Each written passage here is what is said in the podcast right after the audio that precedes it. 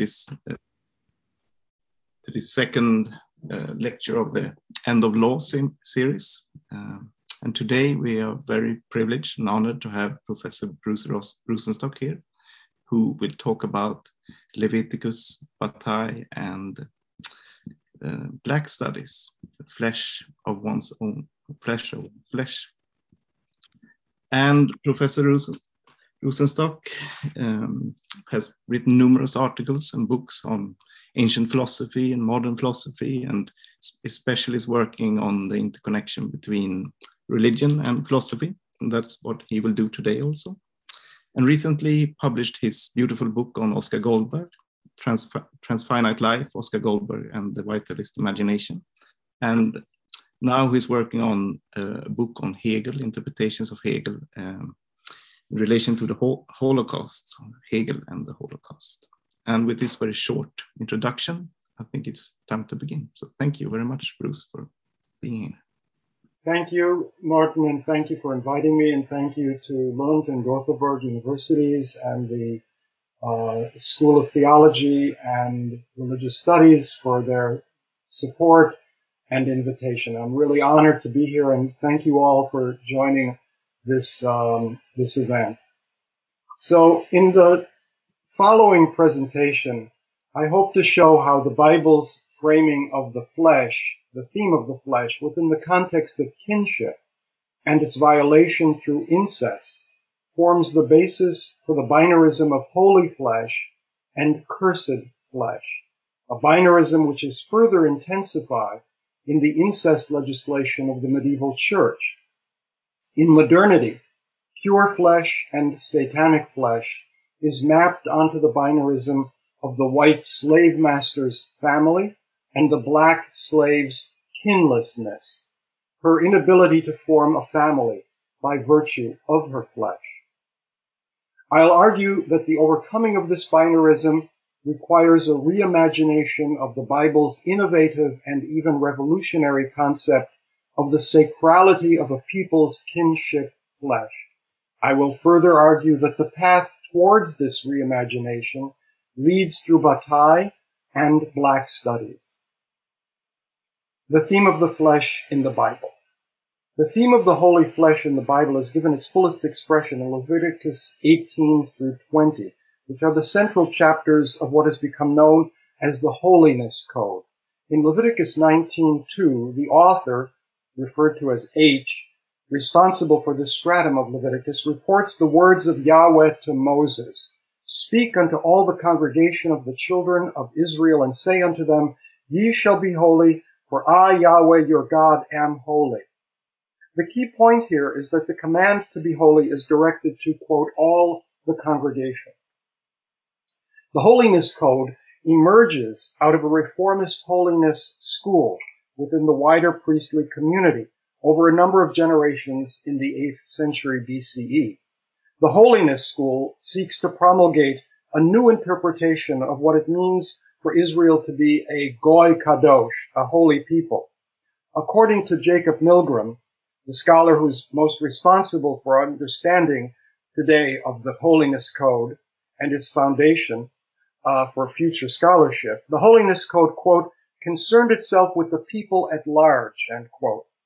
Its goals, he argues, its goal, he argues, was, quote, revolutionary. The creation of an egalitarian society where, quote, everyone has access to the holy, end quote. Now at the center of the holiness code in Leviticus are three chapters. The first, chapter 18, and the third, chapter 20, are concerned in large part with illicit sexual relations between a man and what the H author calls the flesh of his flesh, sha'ar bisaro, a phrase denoting what we would call consanguineous or blood kinship. The phrase is used for the action of, the phrase that is used for the action of engaging in illicit sexual relations with the flesh of one's flesh is to quote, reveal the nakedness. Now that phrase is never used in Leviticus for any other kind of sexual intercourse, whether licit or illicit, including rape, adultery or rape, with only one exception, and that is intercourse with um, one's own menstruating wife or with a menstruant more generally. With the exception of intercourse with a menstruant, we can talk about what about, and we can talk about that exception if we want in the question period. All the other occurrences of the phrase to reveal nakedness in Leviticus are used for illicit sex with close consanguineous kin. Finally, the violation of revealing the nakedness of the flesh of one's flesh is said to be the reason that the Canaanites are about to be, quote, vomited out of the land into which the Israelites are about to enter. So, read in conjunction with the curse of Noah on Ham's son Canaan, which is a curse that I'll talk about later, um, which happens obviously in the book Genesis, we see how the H author of Leviticus 18, 18 through 20, or someone working within that priestly school, has shaped the narrative of Genesis, where we see uh, Noah, Ham reveals the nakedness of his father, and Ham's son, Canaan, is the one who is cursed for this, has shaped the narrative of Genesis to show how the sin of the father has been passed on to the descendant, to his descendants. Now I mentioned that the phrase flesh of one's flesh refers to close consanguineous kin, but this needs further qualification.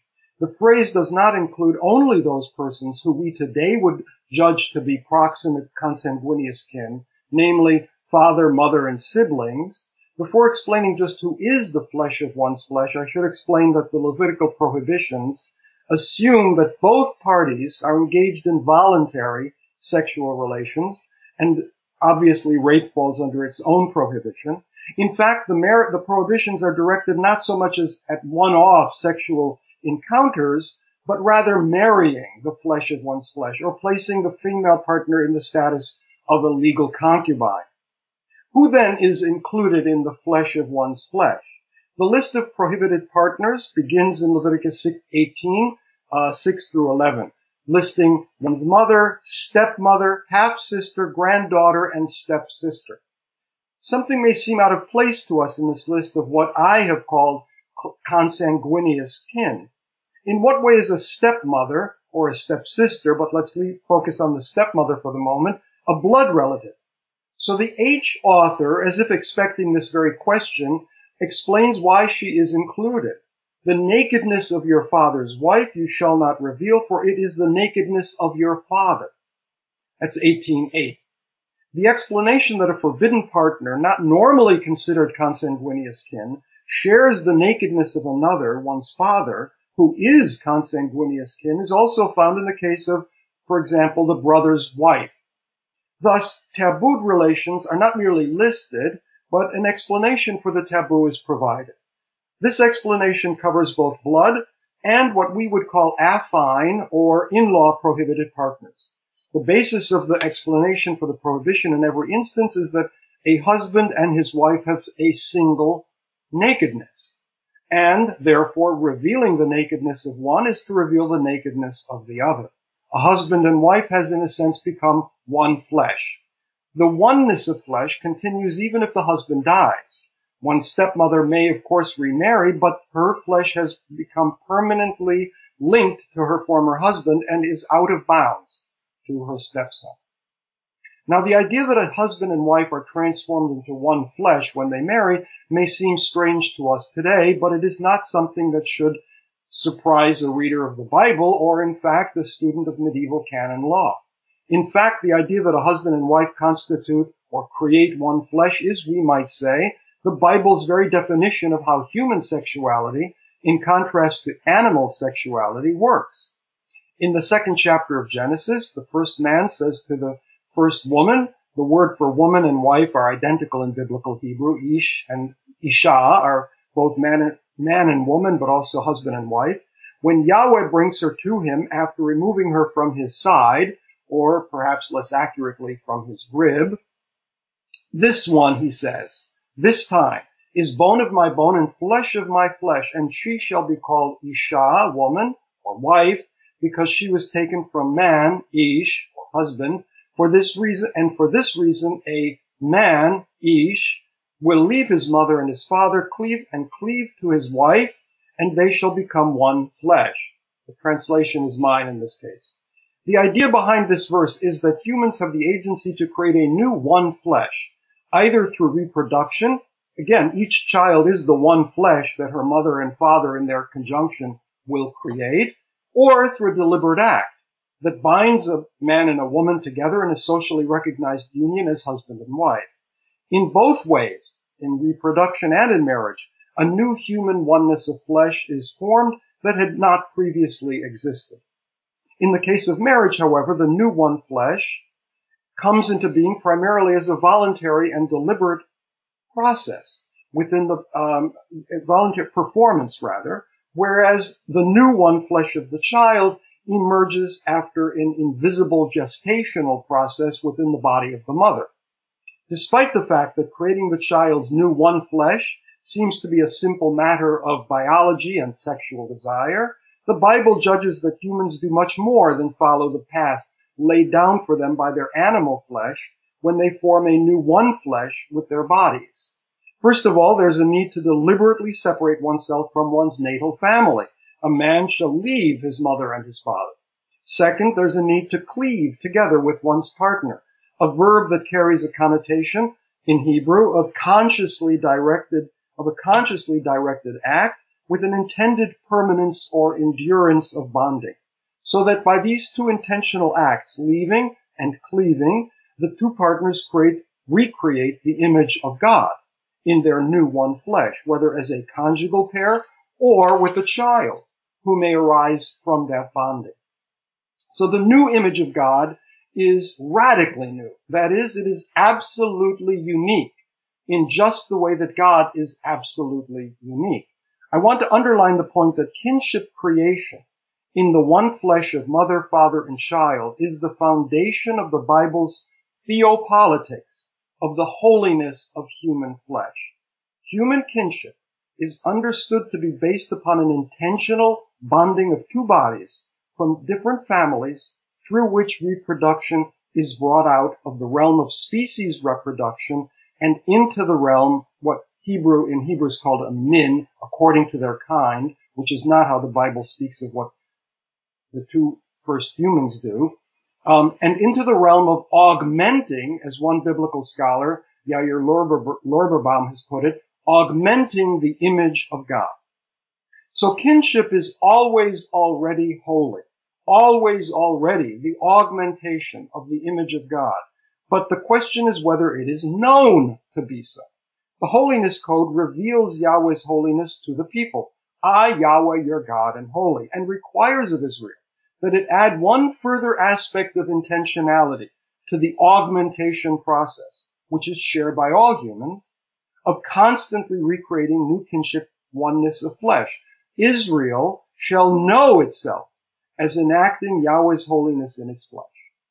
Viewed within the overarching framework provided by the narrative of the creation of the human in the opening Genesis, in the opening chapters of Genesis, Israel's holiness, as manifested in its kinship flesh, is portrayed as the reunification of the division within human flesh that is created when Yahweh took the woman from the man. Not only do the opening chapters of the book of Genesis provide uh, the theological and narrative background for this conception of holiness, but the entire book of Genesis returns again and again to the idea that incest, revealing the nakedness of the flesh, is the supreme assault against Yahweh's final creation, the human being. This conception of incest is as, in a sense, an active war against Yahweh's created order, sets the background for the placement of the incest prohibitions at the center of Leviticus's holiness code. And let me explain now how incest figures, for the H author at least, as the supreme theolog- theopolitical crime. Let us consider again the fact that incest is described as revealing the nakedness of the flesh of one's flesh.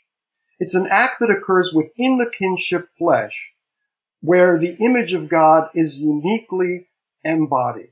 It splits apart the unity of the kinship flesh and exposes or reveals the nakedness of the male and the female as separate beings, rupturing the image of God, tearing it asunder from within. Incest violates the enfleshment of God upon the earth.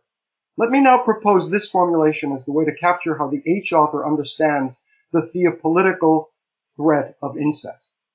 In place of augmenting the image of God in the world, incest represents the attempt to turn reproduction into the numerical multiplication of a fleshly sameness rather than a fleshly newness. Now, at the end of his elementary structures of kinship, Claude Lévi-Strauss describes golden age myths in which humans live without the necessity of entering into marriage, a time that might be represented either as a time before the creation of the woman, which is in the case of the theogony and Greek mythology, or a time when women as sexual partners remained within the native, natal family, which is an image of a uh, golden age in which incest as was the mode of reproduction. In the very last line of the book, Levi-Strauss stresses, says that such golden age myths set in either a quote unattainable past or a distant utopian future divide um, divine and human condition, uh, the, the, the, human condition in its present condition that is eternally denied to social man of a world in which one might keep to oneself. So in that, in these golden age myths, we see a world in which one might keep to oneself. And those last three words are in italics, and they're the final words of the book, um, The Elementary Structures of Kinship. A world without marriage is a world that in the Golden Age myths is lost to humans, a world of life in greater proximity to that of the gods. So I'm arguing that the theopolitical um, threat of incest for the H author has its origin in this mythic desire to live like the gods. For the H author, the theopolitics of holy Israel stands in radical opposition to the theopolitics of incest or mythic incest, which the H author represents as the theopolitics of other peoples, and in particular, Egypt and Canaan. But the H author does not, like the myths of the Golden Age, judge the human condition to be one where humans no longer live like the gods. Most Golden Age myths express the fall or collapse from this case, from this time when one kept to oneself. But rather, precisely because they marry, and from the newness of kinship one flesh, humans are indeed like God, knowing good and evil. And that's, of course, a quotation from Genesis 2, 3. If time permitted, I would show how the threat of incest is a way for humans to appropriate for themselves the power of the flesh to reproduce the image of God, how this is connected to the quote, corruption of the flesh in the pre-diluvian narrative. It is related obviously to Ham's violation of his father's flesh. And also I will, I would be able to argue, I hope persuasively, to the Tower of Babel episode.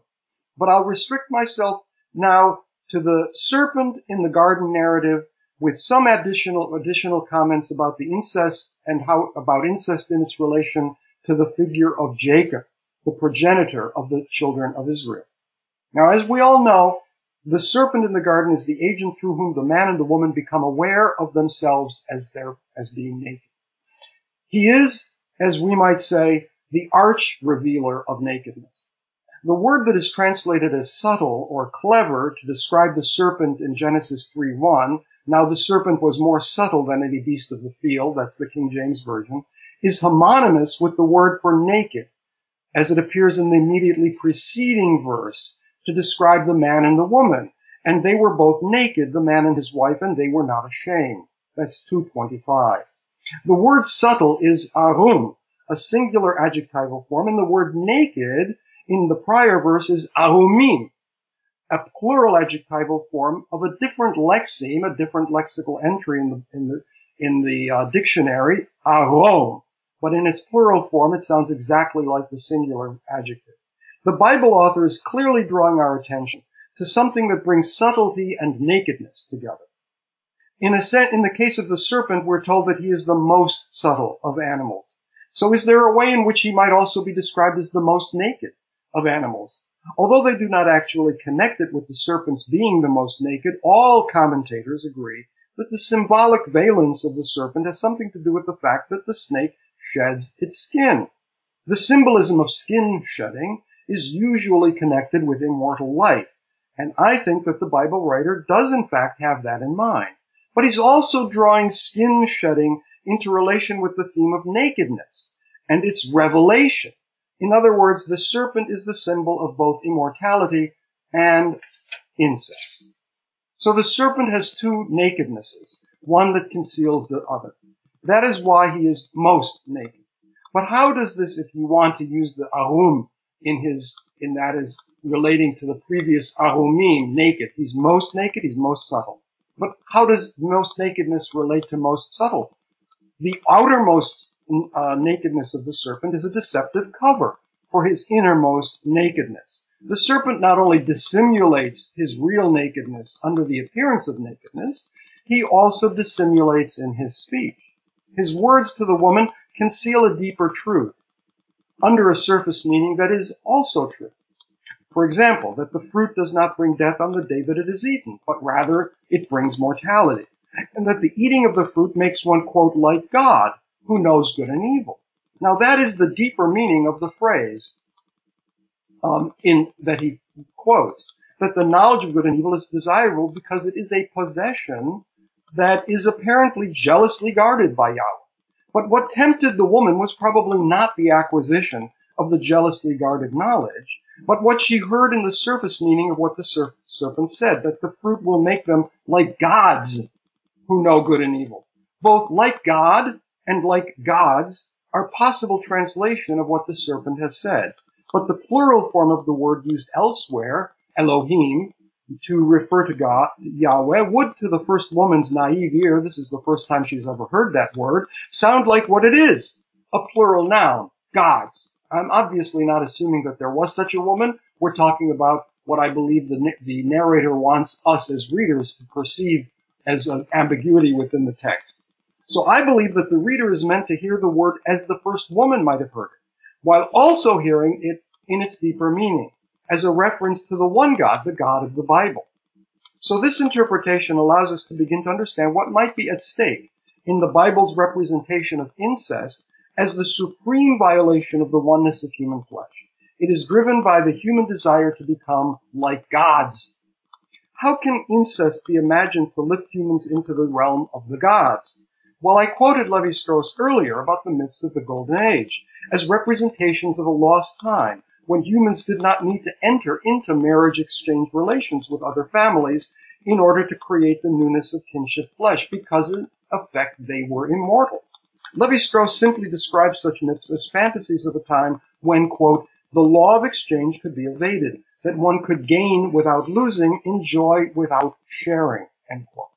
So that is indeed an infantile fantasy, one that is clearly connected to, quote, to what I would describe instead of keeping to oneself, but keeping the mother to oneself. But this is not the connection that links the serpent to incest here. Incest in the Bible writer's imagination, if it is the H author, is not primarily about overcoming the father's law and recovering an infantile oneness with the mother, but is rather a theopolitical threat to the holiness of Israel. The violation of kinship flesh is not understood within the context of the individual's psychosexual maturation, but the history of humanity's increasing distance from Yahweh. Incest is the desire of keeping kinship flesh to oneself in order first to live like gods in order or in greater proximity to the gods and second to keep the power over life and death to oneself that is to say the sovereign power of the king who is usually the one who is permitted to live like the gods and in fact often ritually enacts or lives a life of incest as in the case of the pharaohs as you know brother sister as one social class at the top of a hierarchic pyramid lifts itself closer to the gods, the base is consigned to a life like that of domesticated animals. The theopolitics of the H author opposes this mythopolitical order, but the H author also sees incest in its theopolitical setting as an inward threat to Israel's own holiness, since it is coeval with the origin of human sexuality as such. So that takes us back to the serpent. The serpent, I am arguing, symbolizes the self-rejuvenating power of the flesh. And incest, as sexual intercourse within the flesh of one's flesh, seeks to keep the flesh intact and rejuvenate it from within. And that's the threat posed by the nakedness that is most subtle.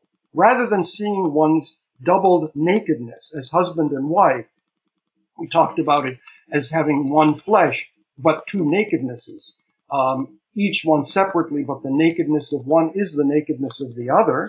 Rather than seeing one's double nakedness as husband and wife as the enfleshment of the image of God, and therefore as sacred, the subtlety of the way that the serpent sees flesh transforms the nakedness of one's sexual partner into an instrument of self-rejuvenation, of overcoming mortality.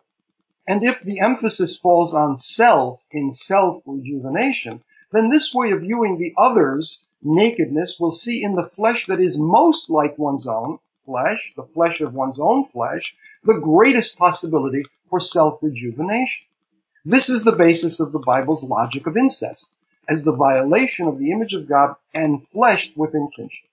To put it in the terms that Levi Strauss uses, by keeping kinship flesh to oneself, incest is imagined to be a way to overcome one's separation from the divine world and to live like gods with a power that rivals that of Yahweh rather than augments.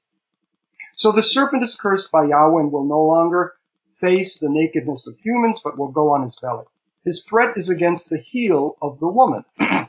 As the curse says, the threat of an animal that attacks from behind and hides itself in the grass. There is another biblical figure who is also associated with the heel, the duplicitous use of skins, and also incest, and that figure is Jacob, whose very name means heel grabber, and is named for his attempt to restrain his twin brother Esau as he struggled to be the first from the womb. Jacob and his mother Rachel possessed the cunning of the serpent. He deceives his father Isaac by placing goat skin over his own skin in order to appear to Isaac under the guise of Esau. Jacob repeats the serpent's trick of deceptive doubleness of skin and shares a name related to the serpent's heel attacking nature he also commits incest. According to Leviticus 18, the final prohibition in Leviticus 18 is against the marrying of two sisters. Although the Bible goes to great lengths to exculpate him and to lay the blame completely on Laban, his uncle. His uncle tricks him into taking the older sister Leah before he can marry the younger sister whom he truly loves, Rachel. But Jacob's serpentine, uh, not Rachel, um, Hell, yes, Rachel. So Rachel, yeah, Jacob, mother. I'm getting a little confused. Never mind. Jacob's serpentine subtlety um, triumphs over Laban's precise over Laban precisely by the application of one of animal husbandry's most fundamental tools, namely incest. Jacob takes the speckled and spotted cattle and goats and the brown sheep from Laban's herds, places the strongest among them near one another when they were ready to conceive, and did this again and again using a tool of sympathetic magic, as we're told, wooden branches whose bark was peeled to imitate the skin coloration of the mating animals, but incestuous mating for recessive, as we would call them, coloration traits, is exactly the reality behind this sympathetic magic. I will not press the point, but the verb that is used to describe the conception by the animals that took place in this process is based on the very same root that is found in the name cham, so the verb is yacham. So, George Bataille. We're now ready to turn to Bataille. In nearly a point-for-point correspondence, Bataille aligns himself with everything that the Bible, the Bible's theopolitics of holy kinship flesh seems to oppose. Israel's holiness is attained through its knowledge of Yahweh and Yahweh's name, but for Bataille, the sacred is the domain of non-knowledge, the renunciation of every attempt to speak or name the power that wells up in all living things and that swallows them in its, into itself at their death. Non-knowledge is revealed in the act of sacrifice, when life and death coincide. Sacrificial non-knowledge stands directly opposed to God's self-revelation. And I quote Bataille, God is the lamb substituted for Isaac. Further on, there is naked sacrifice without Isaac. The sacrifice is madness, the renunciation of all knowledge, the fall into the void, and nothing, neither in the fall nor in the void, is revealed. For the revelation of the void is but a means of falling further into absence. Far from doubled nakedness of kinship flesh revealing the image of God, non-knowledge bears, uh, lays bare, as he puts it, a nudity which puts one into ecstasy. And an anguish leads to the surrender of the knowing subject's possession of the object, in quotes, and its absurd rush of ipse, of the self itself, wanting to become everything. Bataille, end quote. Bataille seems to be playing on the biblical use of know to refer to sexual union, and his non-knowledge is intended to capture the rapturous experience of the loss of selfhood, the loss of the ipse, and surrender to the ecstasy of union with the other. Now, this inner experience, as he puts it, of ecstasy corresponds to the madness of sacrifice, where the animal, which is a substitute for the ipse self, transitions from life into death, dissolving its discrete individuality. Bataille calls it the discontinuous aspect of life, back into the unity of the life force, what he calls the continuous. So the non-knowledge of the self-sacrificing God is the ecstatic experience of the yielding of one's individuality over to the endless fall into the bottomless void, out of which all discontinuous things emerge, but only for a moment. It is not the spirit that, for, that the first verse of Genesis says hovers over the formless and void, earth that is Bataille's God, but is rather the earth itself, the domain of darkness rather than that of light. The return to earth for discontinuous beings means death. But for the human, there is the possibility of experiencing this return either in witnessing a sacrificial death and identifying with the victim, or in the abandonment of selfhood in sexual ecstasy. Both are forms of the sacred that, as Bataille says, and, he, and these are his words, reveal the flesh. As we will see, Bataille has deliberately used a biblical phrase, the one I've been referring to constantly, to reveal the flesh. That, as I have discussed, refers to the incestuous transgression of the one flesh of the husband and the wife. His knowledge of the phrase revealing the flesh comes through the Vulgate translation of Leviticus and through its continuing usage in medieval Christian literature. Bataille explains how the flesh itself is the source of what he calls an extravagance that the incest taboo is meant to restrain. Quote Bataille now at length, both the act of love and sacrifice reveal the flesh. Sacrifice replaces the ordered life of the animal with a blind convulsion of organs. So also with the erotic convulsion. It gives free rein to extravagant organs whose blind activity goes on beyond the considered will of the lovers. Their considered will is followed by the animal anxiety activity of these swollen organs. They are animated by a violence outside the control of reason, swollen to bursting point, and suddenly the heart rejoices to yield to the breaking of the storm. The urges of the flesh pass all bounds in the absence of the controlling will. Flesh is the extravagance within us set up against the laws of decency. Flesh is the born enemy of people haunted by Christian taboos. But if, as I believe, an indefinite and general taboo does exist, opposed to sexual liberty in ways depending on time and place, the flesh signifies a return to this threatening freedom. So that's the end of this long quote. A footnote at the very end of that sentence, the last one I read, uh, refers to an earlier chapter concerning taboos related to reproduction, where Bataille asks, is there anything more firmly rooted in us than the horror of incest? This universal horror of incest is the horror humans experience in the face of the violence that is the heart of all living things, he says. A violence that accompanies the extravagant creation of new life, the quote, swelling tumult continuously on the verge of explosion, end quote but seems to the human imagination to be simply designed to proliferate infinite forms of exhaustion, dissolution, and death. The expenditure of life's resources is never ending because the proliferating organisms, after their strength is exhausted, quote, make room for the fresh, for fresh beings coming into the cycle with renewed vigor, end quote. For Bataille, all forms of the sacred, what the Bible calls holiness, provide access to the quote swelling tumult of the flesh.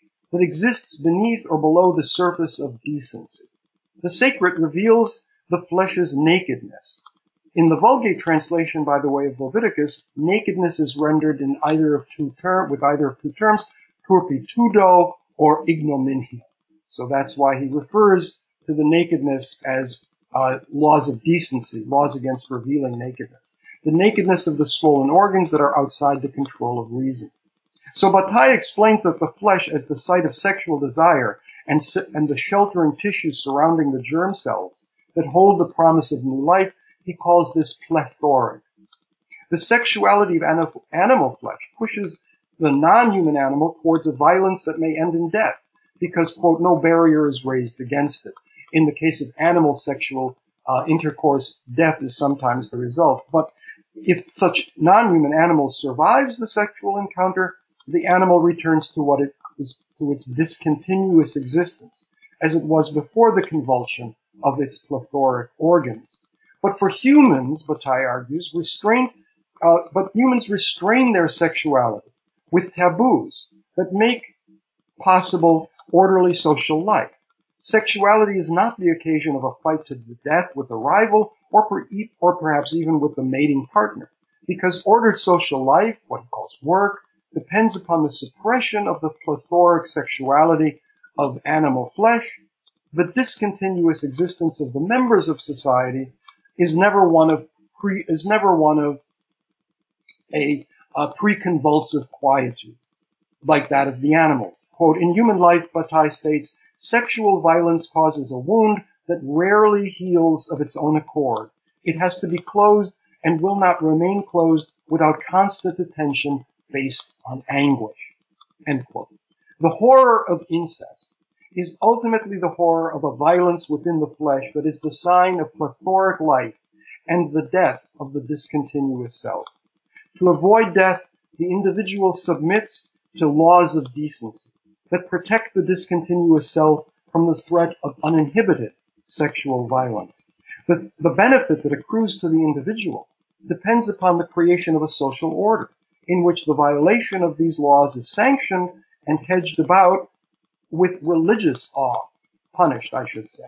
Taboos about sexuality, which is associated with violence and death, thus raise the human beyond the level of other animals who do either who either die after their sex act or return to an anguish-free quietude of discontinuous existence. Bataille contrasts his version of the transcending of transcending animality through the transgressive ecstasy of the sexual plethora with the life and death risk that produce the master and the slave in Hegel's phenomenology of the spirit. The master and the slave emerge after a mortal combat where each party seeks to gain the recognition from the other that his life is worth more than that of an animal, that his life is a human life.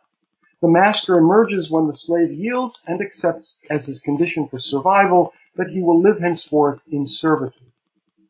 But the master's desired recognition of his humanity is now undone because the slave has lost his status as an equal in combat, and the recognition of one's humanity from a slave whose humanity one does not recognize, the master does not recognize, cannot supply what the master desires. The master enjoys whatever the work of the slave produces. This is all Hegel, but this is not different from the life of an animal fundamental. In contrast, the slave lives in fear for his life, but learns that death can be indefinitely postponed through work. Working allows the slave to recognize himself as a human who transforms the natural world in a way that is distinct from other animals through tools and as a means for the deferral of death, opening a relation to the future that other animals do not possess. Now, Bataille's fundamental contrast is between, on the one hand, the Hegelian slave's deferral of death through the amortized expenditure of his energies in productive economic work, and what Bataille says is truly the liberative, emancipatory activity, the slave's extravagant expenditure of all of his energies in an ecstatic self-sacrifice that destroys his servility and robs the master of his source of enjoyment. I don't have time to talk about a play that he analyzes called uh, Numantia by Cervantes that was performed in Paris and also in um, Spain during the, um, the, the war in Spain, the civil war in Spain, a play in which the citizens of Numantia kill themselves and kill their children in an act that um, refuses to allow themselves to be subjected to slavery by the Romans. And he speaks about this as um, just as the Romans, commanded by the implacable authority of a leader, are associated with the glory of the sun, in the same way the Numantines, without a leader, he writes, without a head, are located in the region of the night and of the earth, in the region haunted by the phantoms of the tragedy mother.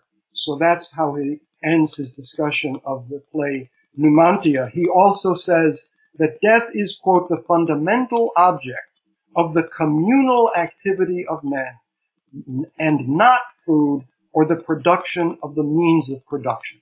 So that's his attempt to form a different emancipatory narrative for uh, than that of Hegel, who sees emancipation for slaves in their work.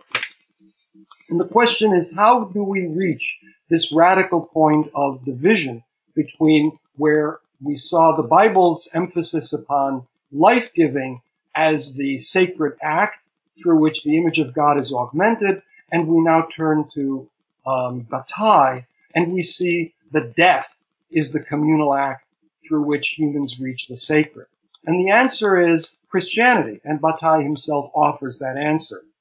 Bataille points to the sacralization of the purity of love, binding all the members of the church as one body, the mystical body of Christ, as having replaced the sexual, or trying to replace, the power of the sexual plethora, the dissolution of discontinuous organic identity within that upwelling and swelling source of life that also demands death.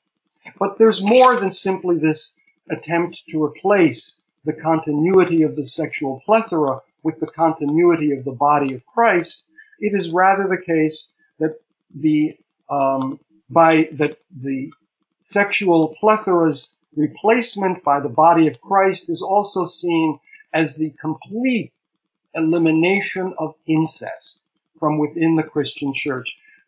One scholar talking about the rise of canon law's incest legislation um, has described it as an obsession with incest. By the time of the 12th century, this, there were seven degrees of consanguinity that were forbidden on either the mother's or the father's side.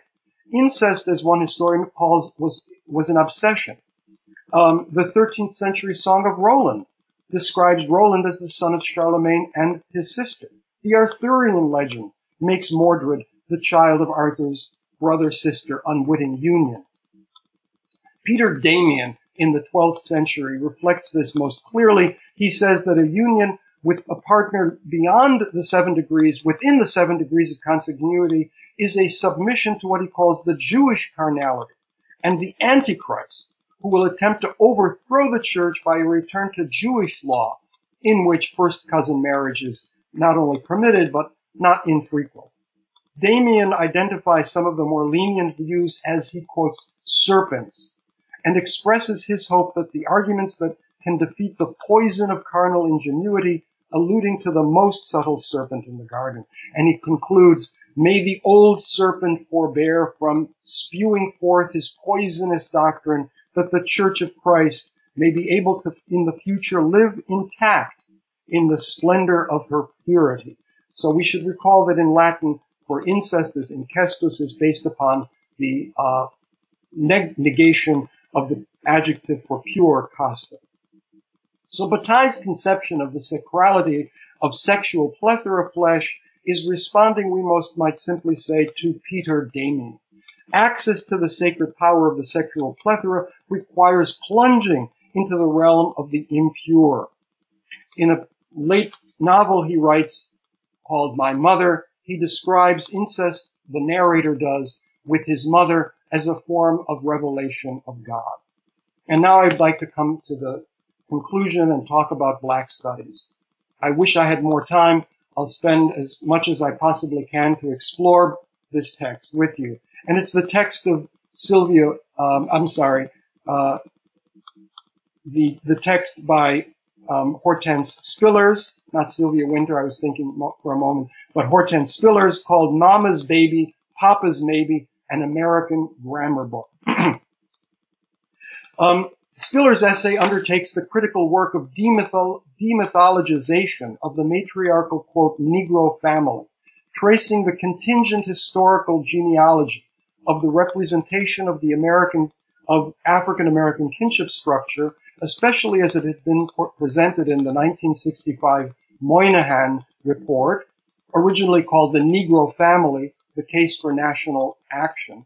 Spillers acknowledges her methodological debt to Roland Barthes, who in his 1957 mythologies, in one example after another, shows how the French cultural imaginary creates the impression that its representative symbols are as natural and enduring as its soil and its mountains, as if these were in fact also untouched by artifice.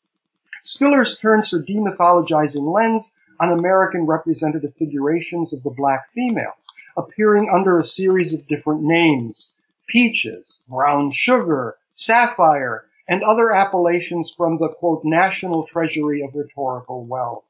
These are what, he, what she calls confounded identities of the black matriarch, the figure who has filled in for the missing father in the Negro family, another mythic appellation that is given the stamp of ahistorical truth in the sociological analysis of the Moynihan report. The white family and the Negro family, Spillers explains, appear in the report with, quote, neither past nor future as tribal currents moving out of time, end quote.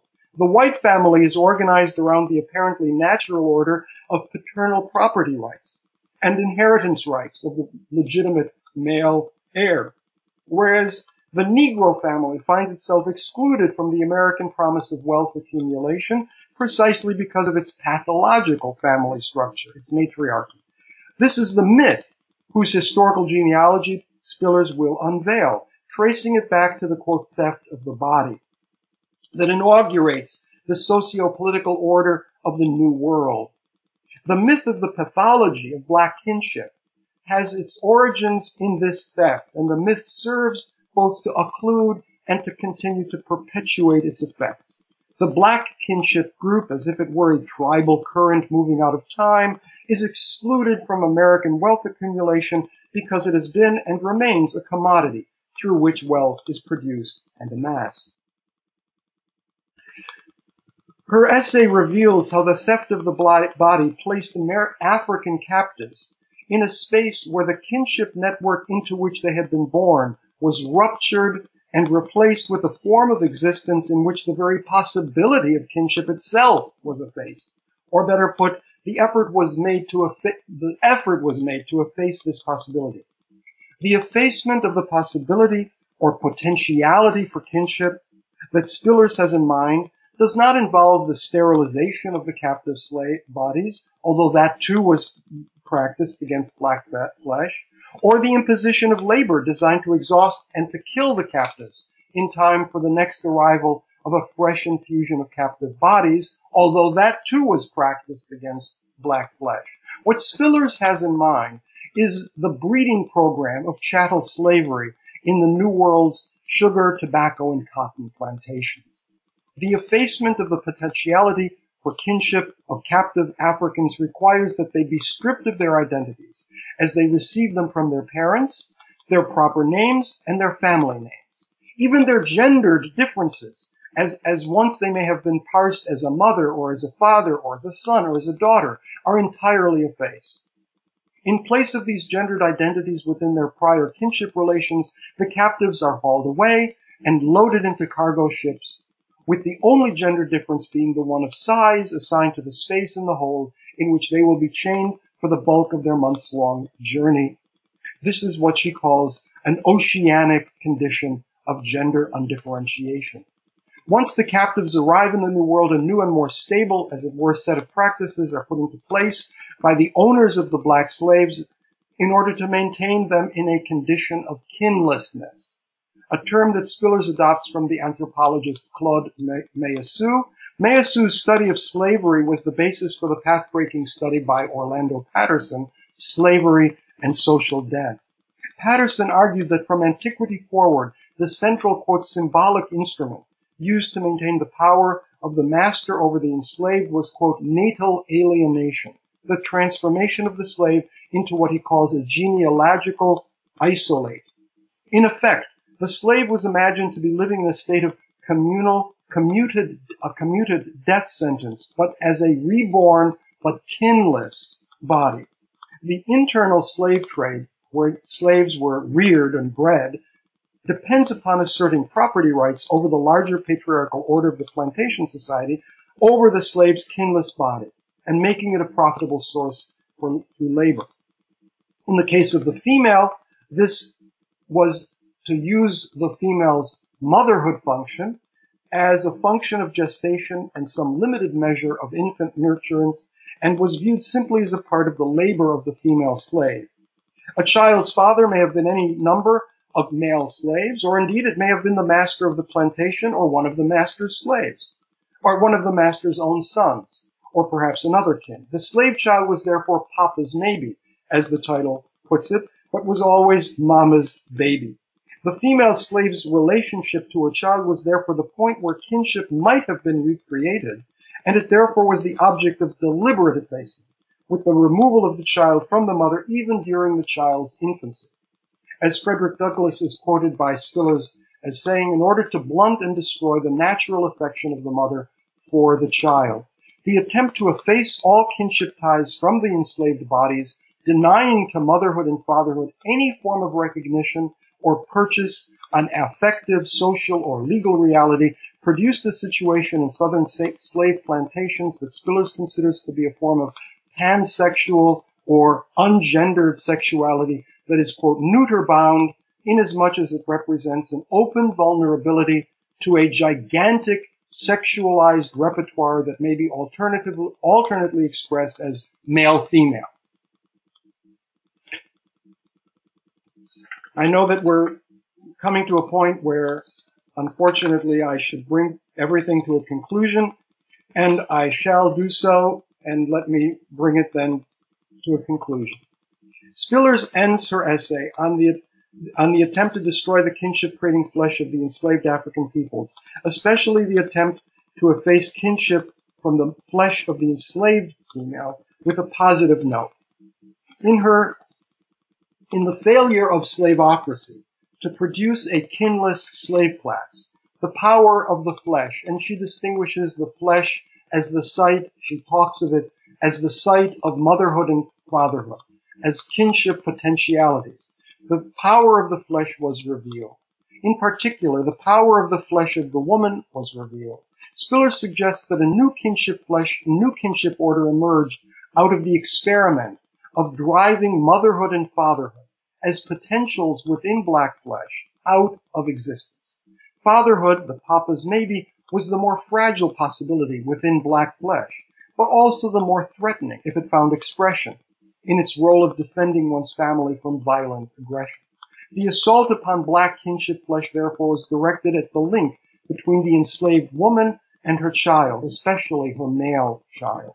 Neither incest, which was predominantly the case throughout the southern plantations, nor the, rem- the, nor the removal and sale of the child could efface the power of the black woman, drawing upon the kinship potential of human flesh to give birth to new forms of motherhood, calling into being new expressions of fatherhood, the mother, but especially new forms of brotherhood and sisterhood. Quote, the African American woman, the mother, the daughter, becomes historically the powerful and shadowy evocation of a cultural synthesis long evaporated, the law of the mother. So she's speaking about the emergence once again of a matriarchal kinship relationship. This, the black female slave denies that any power can efface her mother right, but also she lays claims, lay claim to what in a patriarchal culture might appear to be illegitimate. The black male has, as a black male, uniquely experienced, and I quote her, who the female, um, who the female is within itself, insofar as she, like all mothers, quote, bears the life against the could be fateful gamble. But in the specific case of the black female, undertakes a gamble of, quote, pulverization and murder, including her own. Far from reasserting his claim to patriarchal authority, the black male is in a position to help bring a new form of kinship into being out of his own flesh's kinship potentiality. She writes, It is the heritage of the mother that the African American male must regain as an aspect of his own personhood, the power of yes to the female within. So I want to conclude with a reflection on the last line of Spiller's essay, a reflection that will return us to the Bible. Quote, she writes, actually claiming the monstrosity of a female with a potential to name, which her culture imposes in blindness. Sapphire might rewrite, after all, a radically different text for female empowerment. Now I hear in reference to monstrosity first an allusion to the Latin root monstrare found in the word monstrance, the vessel containing the host that is displayed before the gathered church. The female potential to name, as Spillers puts it, I hear as a way to claim the power granted by Yahweh to Adam to name the other animals, a power he uses only once again in naming his wife Eve. If the host in the monstrance is the flesh of the new Adam, Christ, then the black woman, the mother through whom black life finds its renewal, is a new Eve, whom Adam named because she is, quote, the mother of all the living. The new Eve is Sapphire, but she is also carrying the names of that once were used to overwrite her flesh's power to create kinship anew. If her power of naming will serve as the genesis of a radically different text for female empowerment, then it will be the one will be one that also allows men to say yes to the female within. If, as I've suggested, the H authorship of the Bible proposed a revolutionary and egalitarian reconceptualization of human kinship flesh as quote male and female created in the image of God, then perhaps we may say that the text that Spillers envisions will sing the glory within the flesh that rises up in affirmation of life against man's attempt to brand the flesh with what she calls the hieroglyphics of man's own image. Thank you.